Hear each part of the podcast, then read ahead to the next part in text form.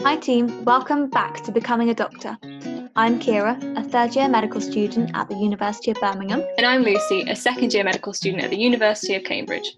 Welcome back to our podcast series where we bring you honest insights about life as a medical student, discuss current affairs, and talk to guests to inform and motivate you on your journey to becoming a doctor. Before we jump into this episode, make sure to subscribe to our podcast, follow us on social media at How to Become a Doctor with Dr. spelt DR, where we'll be posting behind the scenes, doing live Q&As and much more. So, on today's episode, talking all about contingency plans, we are talking with Sophie all about clearing. So, without further ado, Sophie, would you just be able to introduce yourselves to our listeners and we'll take it from there? Yep. So, my name is Sophie, and I'm currently a medical student at St George's University, and I've just finished my third year, going into my fourth year. Awesome. Okay. And your journey to St. George's is maybe not the typical journey that many people will have because you got in through clearing. Is that right? Yes, that's right. Okay. Can you talk to us a little bit about what that process was like for you? Because I know that when I was waiting for my results, I always had this I had this fear that I wouldn't have met my offers. And so I think a lot of mm-hmm. people will have planned to plan their sort of clearing journey yeah. in, case they, in case that was what needed to happen for them. So can you talk to us a little bit about what how that worked for you? Yeah. So um, for my situation, so I'd had interviews for medicine, um, but I didn't do really well in them. So before kind of doing my A level exams, um, I was going into my exams without having any medicine offers. Mm-hmm. And so I did my exams. Um, and then I think it was only a week or two before results day um, when I was talking to some uh, friends of mine, and they said there is another option, um, which was clearing. And I didn't really know much about clearing before starting, but I knew clearing for medicine wasn't something that was very kind of spoken of. Like it's very rare. But I mm-hmm. decided to go for it, um, and I decided to research about it. But in the back of my mind, I was always set on taking a gap year. But I just applied for clearing just to see how it would work out. And on the day of results day, it was very hectic. I had my sheet of uh, results in my hand, nervously like calling up all the unis I could. And I think the second uni I called was St. George's, and it was a very short conversation, about 10 minutes, I would say. Mm-hmm. Um, so they asked a set of questions about grades and my UKCAT scores and also GCSE grades. And within about five minutes they offered me an interview. Yeah and then three to four days later because i did my interview the day after that phone call. Oh wow. So yeah so your emotions must have been yeah it was literally highs and lows throughout that period but um, they got back to me very quick and three to four days later i'd had an offer for medicine at st george's that's interesting. I didn't know there were interviews as well, and I didn't know it was like a phone call process. So is it uh, is it very competitive, as as in like you have to ring as soon as possible, and once the spaces are gone, they're gone. Yeah, because uh, for medicine, obviously, they don't really. The course itself is so competitive. So mm-hmm. in order to have like spaces free for clearing there's not really as much as you would expect with other courses. So it is quite competitive. I'd say i was lucky in the sense that my high school what they did was they sent out results at six in the morning. Wow so so i would know if i'd had a chance of kind of calling up unis straight away at six. So when phone lines for clearing opened i was kind of prepared with phone numbers in my hand ready to call. And where did you get those phone numbers from? Were they readily available somewhere online?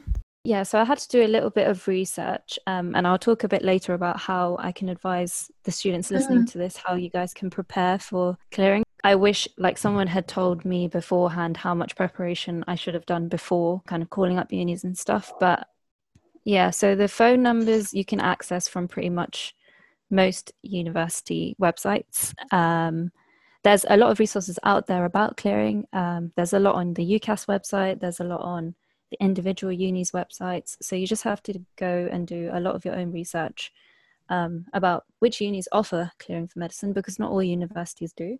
But St. George's definitely does, and I think they are doing it again for this year. So that is definitely one option to have in the bag if you guys are thinking about clearing. But yeah, the phone numbers are online. And if they're not online, I'm pretty sure you can call the admissions team and they should be able to direct you towards who to call yeah. on the day. Yeah. I think I remember that they had released which universities were in clearing for medicine a few weeks before results day yep. for A levels at least. And I remember mm-hmm. there was an app that I don't know if this was like new for my year when A level results came out, but there was an app that you could go on that had all of this information on. So it had the universities that were in clearing for medicine and it had their numbers that you could mm-hmm. call. So maybe that's a good resource for anyone that is in that position thinking about applying through clearing. Yeah, definitely. I think there is also a website called Medic Portal, which basically does the same as what you've said, Lucy, which is they have a table of all the unis that are doing clearing for medicine and they also have the phone numbers next to them. Mm-hmm. Um, as well. But I would double check with the official university website as well if you guys are planning it. Yep. Yeah, absolutely. So you mentioned that you got your results and then straight away you were calling the university. Mm-hmm. How did you know which one to call first? Um, I didn't really go in a particular order. It was kind of just uh, the day before I'd write, written down like a list of unis that offer clearing and their phone numbers next to it. I did have a slight kind of inclination towards St George's, mainly because it was in London. Um, and I wanted to stay in London, so I called them like towards the top of the list. And what did they ask you on the phone? You see, you mentioned that they asked you your grades, for A level, your UCAT, your GCSEs, was there mm-hmm. anything else about like your motivation to study medicine? Was it a typical interview on the phone, or did that just happen at the interview? I think most of the conversation, kind of the motivation to study medicine, all of that happened at the interview. For St. George's specifically, um, what they do is I think they have sort of a checklist, and it's based on the requirements that normal students do have when they're thinking of applying for medicine at St. George's.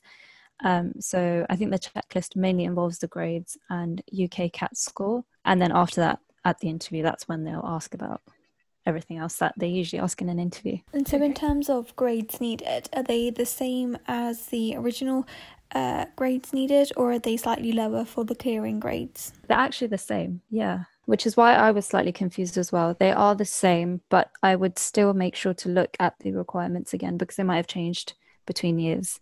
But when I applied, um, it was the same. So it was three A's for St George's at the time. And then you went to this interview for St George's, and that was after your after your phone call. They'd mm-hmm. offered you an interview, and what was that like compared to the other interviews mm-hmm. you'd done for medicine before?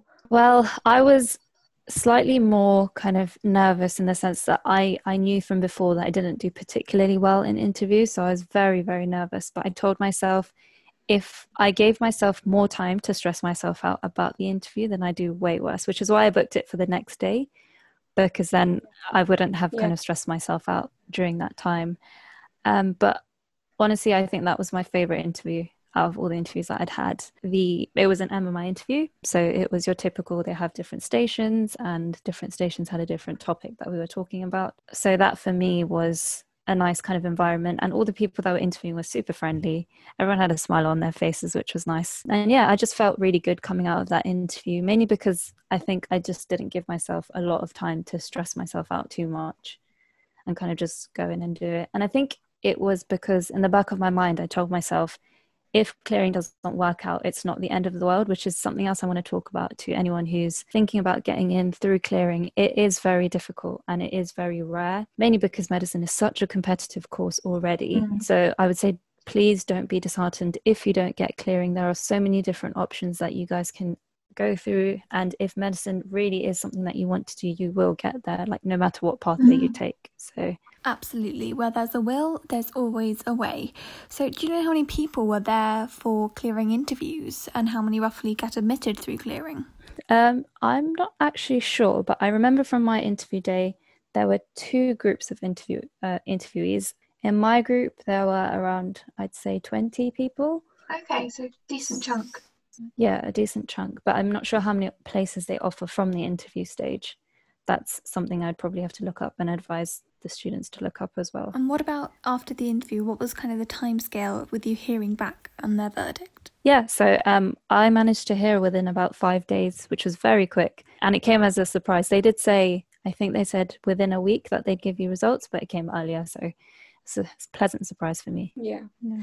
And you mentioned that you you if you were in the position that you were needing to apply to clearing, you'd want to have some advice. What were you going to suggest for any of our listeners that might be in that position this year? So I think my main tip for preparing is don't put all your hopes into clearing because, like I said before, it is a very competitive process. And if you don't get in, it's not the end of the world. And I'll talk a bit about what you guys can do if you don't get in through clearing. But my main tips for clearing, I would say, is research the universities that are offering. There are very many um, resources online.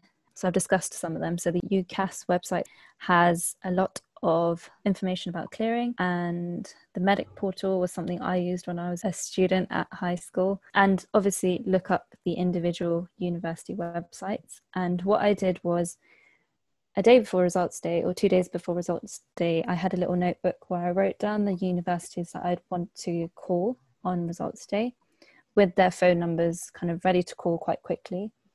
Um, and also on the day of results day, I'd gathered together like a list of my grades, like my UK CAT scores, and had just had my UCAS number ready as well, just in case they needed that as well. So yeah, just be prepared because you never know, it, it might work out. And in my situation it did. But again, like I said, don't put all your hopes into clearing. And there are a lot of other options that you guys can do. Yeah, definitely.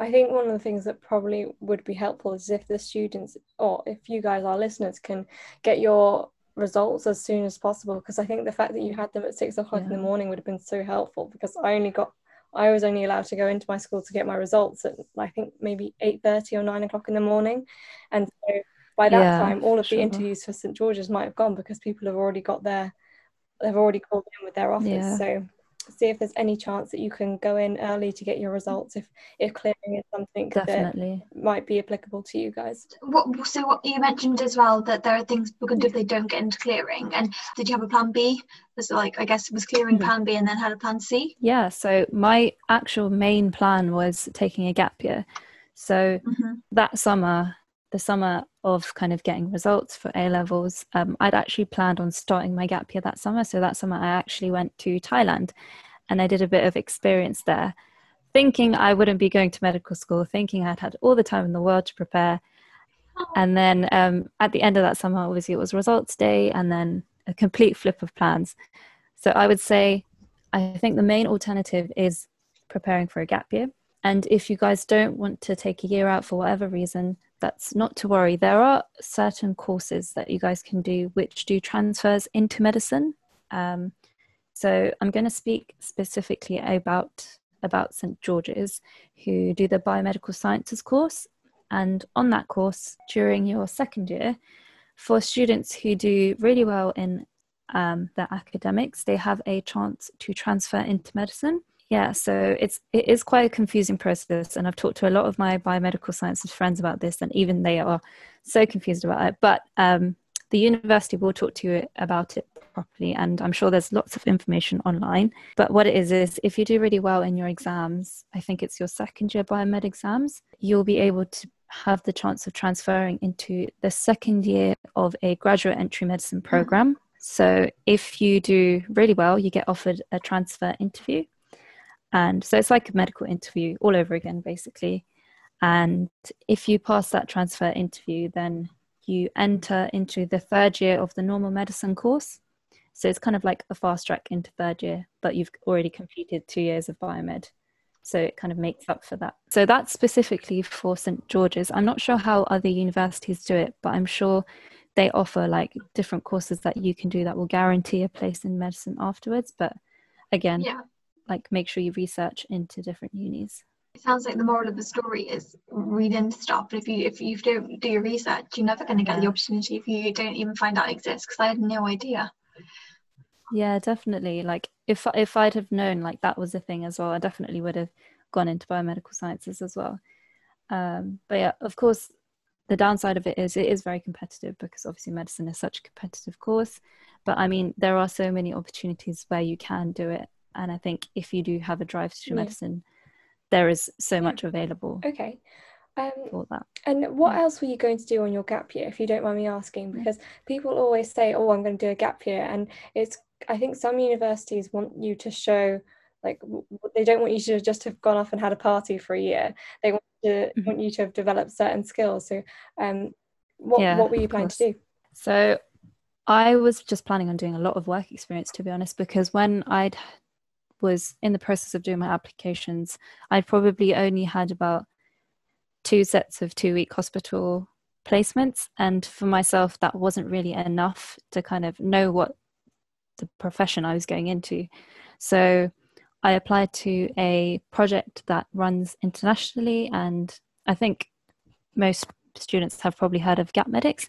It was something similar to Gap Medics. Um, it was called Project Premed, and um, so my country was Thailand. Um, so I decided to go to Thailand, and it was honestly such a life changing experience for me in the sense that I got to see different levels of healthcare just within one country. So we had the chance to visit hospitals um, in the main city, but mm-hmm. we also got to see kind of poorer hospitals in rural areas. And it was just so nice to, well, not nice, but it was so kind of inspiring to see. And really, I've really learned a lot on that trip to see like such stark differences in healthcare just within one country. And that taught a lot about me for what kind of doctor I wanted to be in the sense that would I want to become a private doctor? Would I want to become just an NHS doctor? Like for me, after that trip, I kind of really just wanted to be really accessible to people.